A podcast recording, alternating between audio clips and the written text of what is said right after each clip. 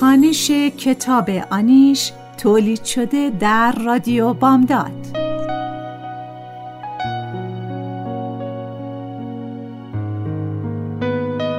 نویسنده فریبا منتظر ظهور.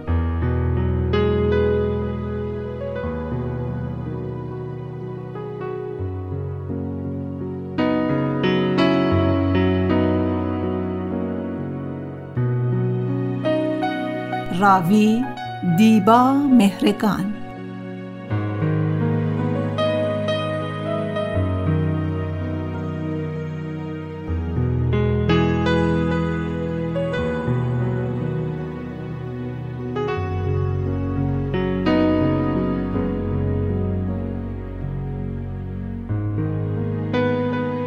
تهیه کننده نوشی حسینی.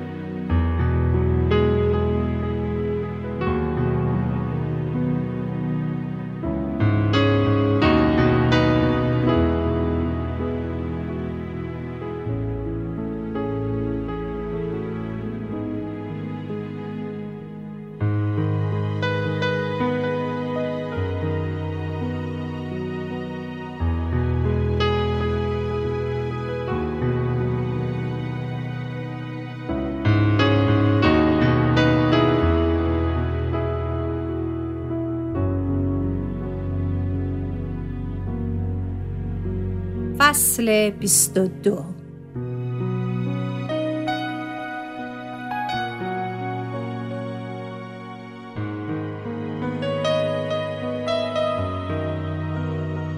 هر روز با وحید تلفنی حرف می‌زنیم و اگر ساعت کاریمان یکی باشد با هم بر می گردیم.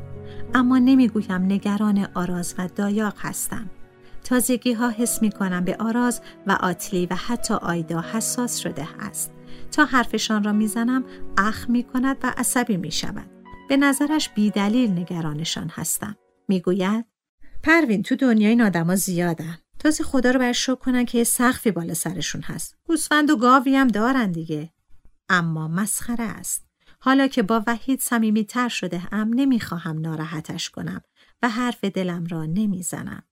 کار آدم ها مسخره است. از طرفی به هم نزدیک می شویم و از طرفی دیگر دور. ده روز است که دایاق برگشته و آراز نیامده. می‌روم نانوایی تا آتلی را ببینم و بپرسم از آراز چه خبر تازه ای دارد. آتلی گلوله خمیر را باز می کند و توی کوره می زند و نان پخته شده را بر می دارد و روی پیشخان می اندازد. مشتری پول را روی پیشخان می‌گذارد و آتلی مابقیش را از توی کاسه فلزی به مشتری برمیگرداند. پیشبند سفید چرک شده ای بسته و روی پیشانیش عرق نشسته. می‌پرسم از آراز چه خبر؟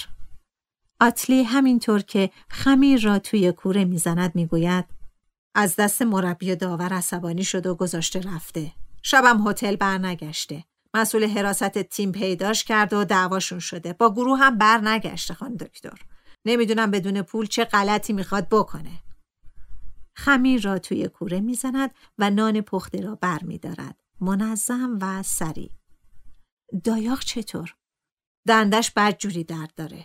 دکتر گفته نباید زیاد حرکت کنه. تمرینم که فعلا کنار گذاشته. اگه کاری داشتین یا دردش زیاد بود بگو بیاد بیمارستان. دست شما درد نکنه خانم دکتر. ما که شرمنده هستیم. اما چشم بهش میگم. زنی که پشت سرم ایستاده می‌گوید آقا ما کار داریم ما نون ما رو بده بریم. با صدن دارن اختلاط می‌کنن با هم. زنی از توی صف می‌گوید با خاک عالم. اینجا که جای خوشو بش کردن نیست. از سقف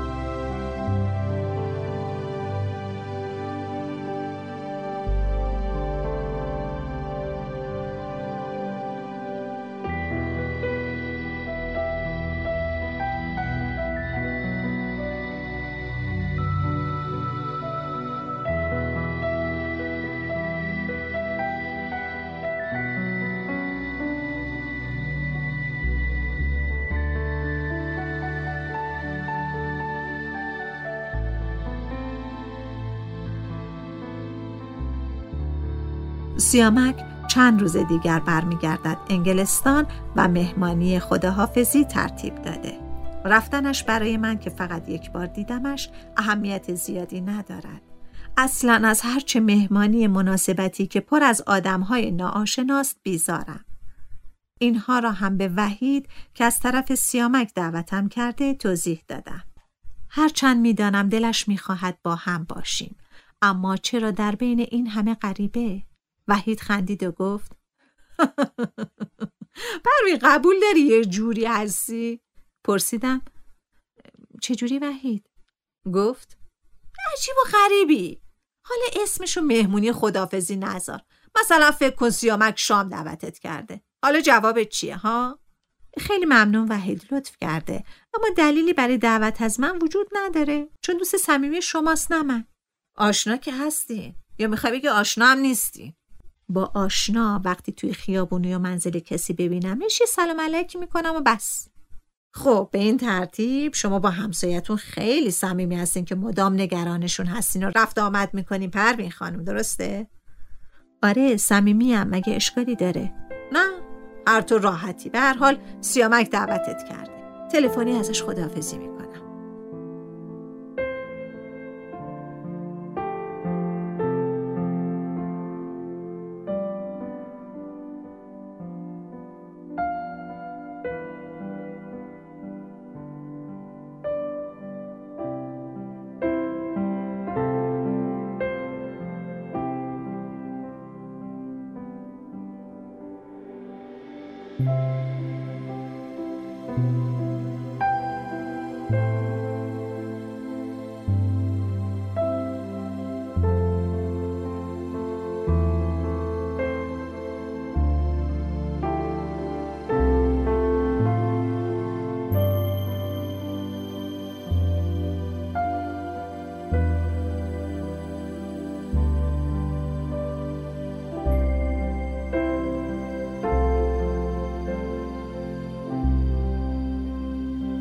از وحید خبر ندارم.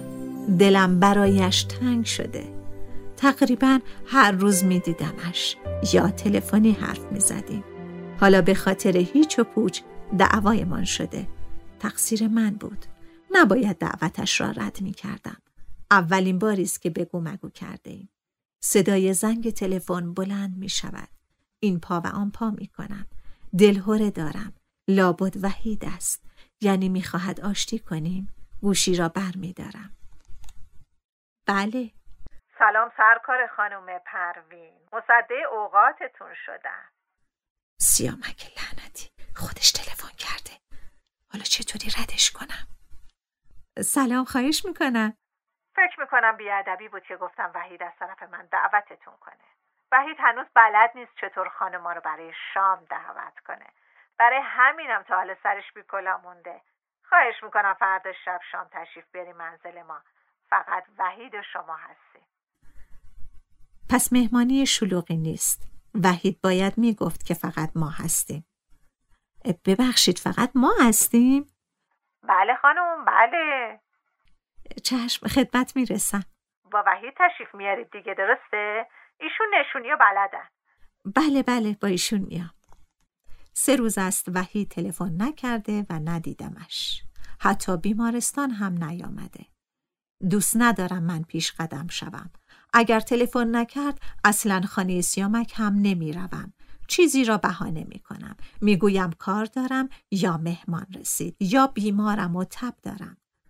اصلا نکند خودش بیمار شده. چرا زودتر به فکرم نرسید؟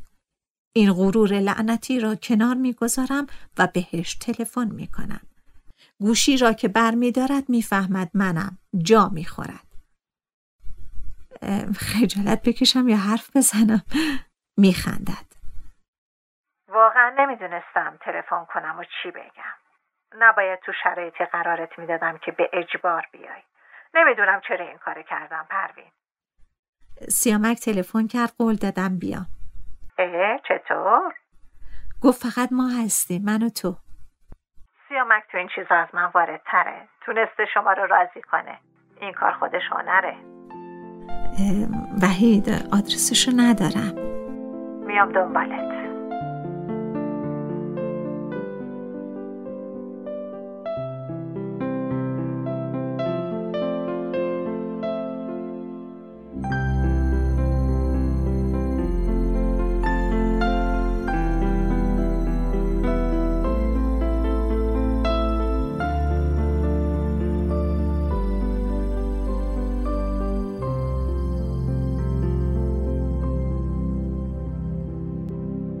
صدای زنگ که بلند می شود شالم را بر می دارم و تندی می روم بیرون.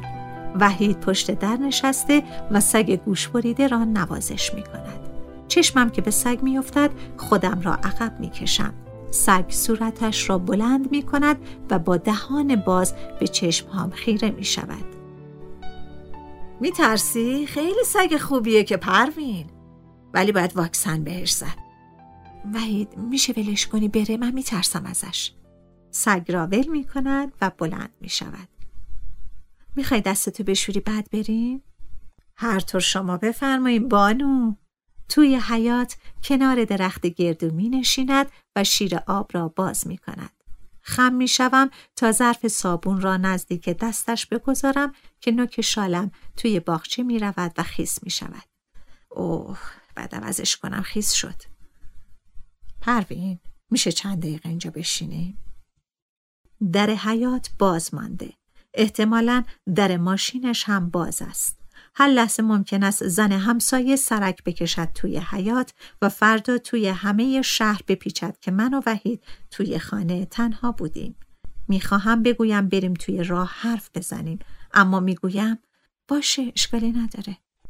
گاهی از دهان آدم پرت و پلا بیرون میآید. گاهی یک جور فکر می‌کنیم و جور دیگر رفتار می‌کنیم.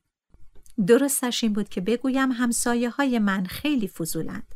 همین حالا هم شاید دارند ما را تماشا می کنند. وحید از پشت عینک قاب فلزی چشمش را دوخته به من و انگار غم تازه‌ای توی چشمهایش هست. هنوز ایستادم. نمیشینی پروین؟ لابد می‌خواهد برای برخورد تند چند روز پیش معذرت خواهی کند. پروین من باید یه چیزی رو بهت بگم. می‌خواهم بنشینم اما حیات خاک است و لباسم خاکی می شود. دلم شور می‌زند. چی شده وحید جان؟ واقعیت اینه که من شاید بخوام برم امریکا. روی زمین می نشینم در خانه باز مانده است. انتظارش را ندارم. می‌گوید کار دوره فوق تخصصم درست شده. راستش گیج شدم. نمی‌دونم چی کار باید بکنم برای همین این چند روز بهت زنگ نزدم بغز توی گلویم گره خورده و نمی‌گذارد چیزی بگویم ادامه می دهد. نمی‌دونم چی کار باید بکنم. من هیچ وقت به کسی علاقه من نبودم پروین. حالم که تو رو پیدا کردم اینطوری شد. یه دوره تخصصی پارسال اقدام کردم. حالا نامه اومده و موافقت کردن. چه می‌دونستم؟ البته فقط دو ساله. اگه دلت بخواد با هم میریم.